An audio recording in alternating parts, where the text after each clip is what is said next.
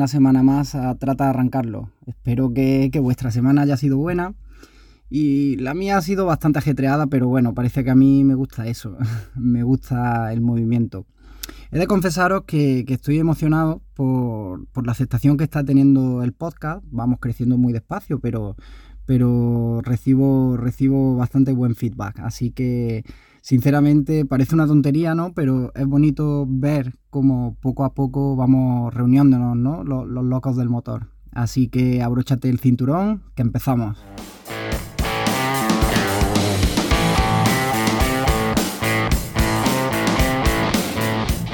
El título de, esta semana es eh, El motor, nuestra pasión. Y he estado pensando en la cantidad de personas que amamos este mundillo. Y además no es algo que pertenezca a un único país o región, no, es algo totalmente mundial. Eh, pues si lo piensas un poco, hay deportes que en algunos países ni se conocen, pero, joder, eh, ¿conocéis algún país donde no hay gente a la que le gusten los coches o las motos, ¿verdad que no? Pues eh, es que es algo muy, muy global.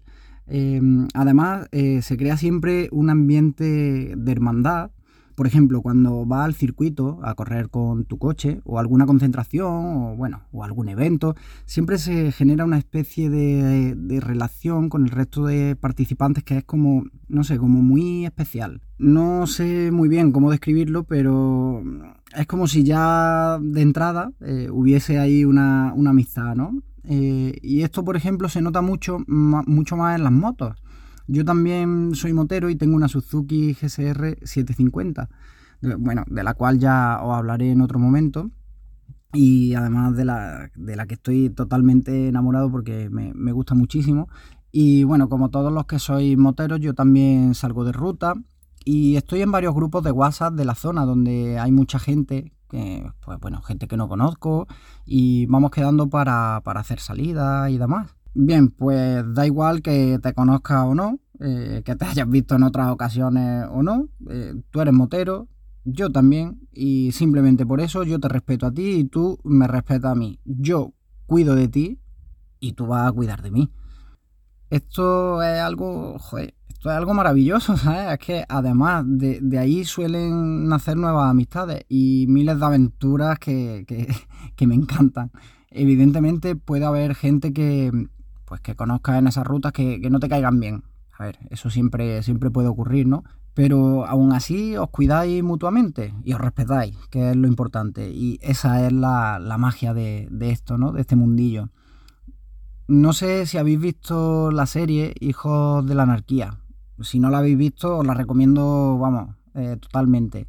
Trata de, un club motero donde, bueno, ocurre de todo y se aprecia perfectamente esto que, que os comento. Aquí, además, hay bandas rivales y bueno, y esas cosas, ¿no? Vaya, que bueno, tiene todo lo necesario para disfrutar, ¿no? Motos, sexo, drogas, armas y mucha, mucha acción. Es una serie que, está, que, está bastante bien. Y, es que tener eh, este hobby está muy bien, pero si además tienes amigos con los que compartirlo, pues entonces ya el disfrute se va multiplicando. En, mi caso, no solo disfruto conduciendo, eso es algo que, creo que a todos pasará. Yo disfruto igual o más eh, desarmando, arreglando y volviendo a armar mis mi vehículos. Y además tengo la suerte de poder hacerlo con, mis amigos, que están locos como yo. Esas tardes en el taller ahí llenos de grasa, preparando los coches, entre risas, cervecilla, en fin, ya, ya os podéis imaginar. Eso sí, es un hobby caro pero bueno, eso no, nos da igual, es con lo que, con lo que disfrutamos. Yo siempre lo comparo mucho con, la gente a la que le gusta, por ejemplo, eh, el tema de la hípica o los caballos, ¿no? Al final pues, es lo mismo, no solo te cuesta el dinero adquirir el caballo, sino que además pues se te va bastante dinero en la alimentación, en el veterinario y bueno, todos los cuidados que, que requiere. Bueno, pues esto es, es lo mismo. Recuerdo la, primera vez que fui a un, a un track day, eh, mi sueldo era bastante justo y además pues parte del sueldo se me, se me iban los viajes eh, en piso, en comida y cuando miraba la cuenta pues apenas me quedaba nada ¿no? para ahorrar o gastar en mis hobbies. Os recuerdo pues eso, que yo mm, eh, desde que empecé a trabajar, pues siempre he estado fuera de casa, en, en otras provincias, y entonces, claro, pues la gran parte de mi sueldo se me iba en simplemente en eso, en vivir fuera. Y claro, yo tenía mi Nissan 200SX al que únicamente le había podido poner el, tubo de escape, pero llevaba todo lo demás original, es decir, suspensión, freno, absolutamente todas las piezas eran las originales. Y claro, para entrar al circuito al menos tenía que mejorar la suspensión y, y los frenos. Eh, mi idea era ponerle un juego de coilovers, de, amortiguadores regulables en altura, dureza y caída. Y también mejorar la frenada, montando latiguillos metálicos. El único problema era que no tenía dinero. Estaba pobre como, una rata. Y recuerdo que, fui al banco a pedir un, un préstamo únicamente para poder ir al track day con mis piezas nuevas, es lamentable, pero bueno, a la misma vez lo recuerdo con, muchísimo cariño. Además, era como, una recompensa, ¿sabes? Por estar ahí trabajando, lejos de casa, esforzándote y demás. Recuerdo que lo hablé con, mi padre. Normalmente, pues este tipo de cosas me gusta pedirle opinión, eh, y aunque no siempre le haga caso, pero me gusta saber lo que piensa. Él me dijo, hijo, esta es tu pasión, eh, te encanta, lo disfrutas, y estás durante la semana trabajando, pues, joder, para ganar dinero. Y el dinero al final es para gastarlo en, cosas que te hacen feliz, ¿no? Y mira, pues la verdad que era justo lo que necesitaba escuchar. Así que pedí el préstamo, compré los amortiguadores, compré los latiguillos y los montamos con una ilusión, bueno, que no, que no os podéis ni, imaginar. Se acercaba el día del track day y íbamos a ir varios amigos, pero solamente entrábamos en la pista Luis y yo. Ya sabéis, Luis, mi, amigo de la infancia, del que os hablé en el, primer podcast. Luis iría con su Civic y yo con el, con el S13 y cada día pues íbamos hablando del track day porque iba a ser nuestra primera vez en circuito y además que, que estábamos ahí como pues como dos niños pequeños esperando al día de Reyes pues igual bien pues no os lo vais a creer pero un par de días antes de ir al circuito, mi Nissan empezó a fallar. Se había quedado a tres cilindros, es decir, no, no tenía potencia y, de repente el mundo, pues yo qué sé, se me vino encima. Eso era, pues claro, es que imaginar la situación. Mi amigo y yo estuvimos intentando arreglarlo allí en el garaje, mirando mil cosas, no sabíamos qué le pasaba. Primero miramos las bujías, pero estaban bien hicimos muchísimas comprobaciones, en fin, de todo, ¿no? Y, todo parecía estar bien, pero el motor estaba mal, ahí algo, algo pasaba. Parecía como, yo qué sé, como si el destino no quisiera que, yo fuese al circuito ese día, pues eso parecía. No, no me lo podía creer, era, yo qué sé, pues como una pesadilla. Hasta que le pedí a un amigo un comprobador de, de compresión para mirar la compresión de los cilindros, porque es que, claro, habíamos comprobado todo y, todo estaba bien. Pues, no sé, vamos a mirar la compresión.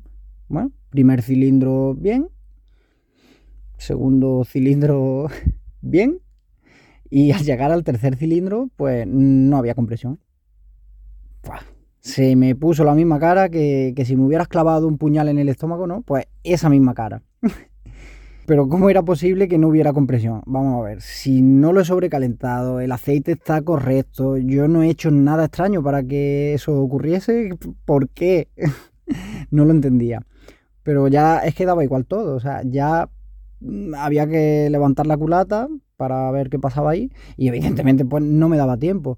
Así que el cabreo que tenía era enorme, tanto que no fui capaz ni de ir de espectador al circuito yo directamente dije, mira, que es que, es que ni voy, es que no quiero saber nada de aquello. Podría haber entrado con el coche de mi padre, por ejemplo, aunque sea por dar ahí unas vueltas y, no desperdiciar el, dinero. Pero estaba tan hundido que no me apetecía ni siquiera ir, nada. Así que con mucha pena me, me quedé en casa con un préstamo que pagar y el coche roto. Intentaba consolarme diciendo, bueno, pues mejor que se me haya roto el coche aquí a que se me hubiese roto en el circuito. Pero bueno, eh, eso era, intentaba yo consolarme así, pero eso no servía para nada. Nunca se me olvidará lo mal que lo pasé porque es que vamos... Y, lo bien además que se portaron mis, amigos conmigo. E incluso vino más gente a ayudarme, gente que conocía pero que tampoco eran mis amigos. Pero como decía antes, en este mundillo une mucho a las personas.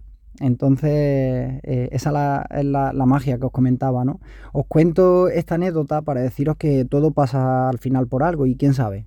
¿eh? Quizá el destino quiso darme una lección, enseñarme a ser paciente, yo no lo sé. Pues al día siguiente, cuando Luis volvió, eh, estuvimos hablando, me comentó cómo fue el día y evidentemente pues me alegraba mucho por él y a la misma vez pues sentía pena de mí mismo me sentí bastante, bastante desgraciado, ¿no? Un, auténtico loser de, la vida.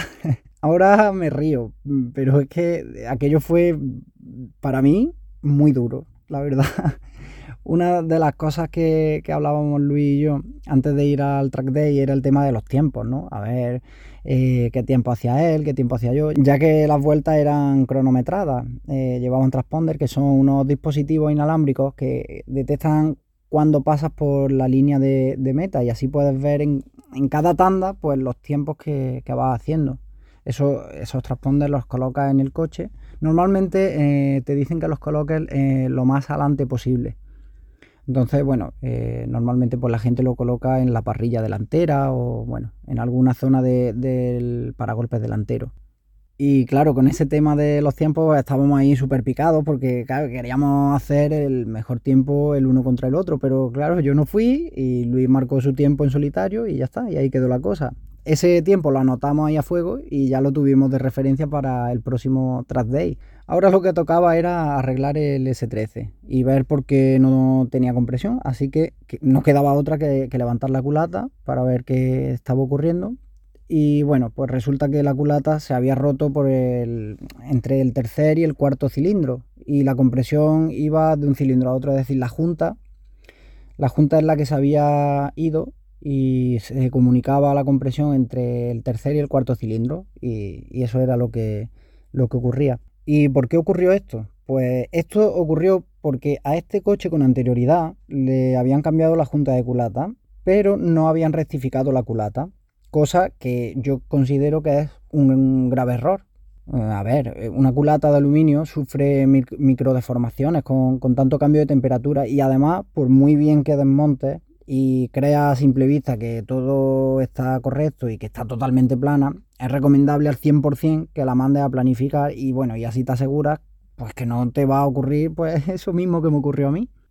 Por otro lado, es sumamente importante que al montar la culata le pongan los pernos nuevos, porque, a ver, los pernos también se deforman con la temperatura y se estiran. Cuando digo los pernos me refiero a, los tornillos o lo que lleve la, la culata para anclarla al bloque y evidentemente eh, apretar todo eso en, el orden y con el par de apriete que, te indique el fabricante de, tu motor o si le pones otro tipo de pernos eh, pues en el orden y en el par de apriete que te indique el fabricante de esos pernos para tu motor vale eso es súper importante y finalmente el coche se reparó y no ha vuelto a dar problemas de este tipo. Así que por lo menos que sepáis que si alguna vez tenéis que cambiar la junta de culata, ya sabéis, aseguraros de montar los pernos o tornillos nuevos, mandar a planificar la culata y montar siempre según las especificaciones del fabricante.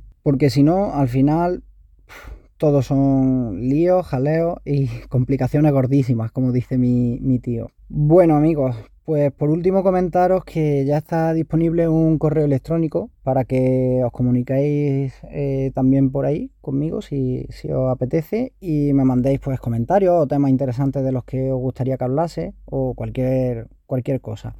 El email es trata de arrancarlo gmail.com Te repito, trata de arrancarlo gmail.com Muchas gracias por estar ahí y os deseo como siempre una feliz semana. Y ya sabes, si tu mundo se para, trata de arrancarlo.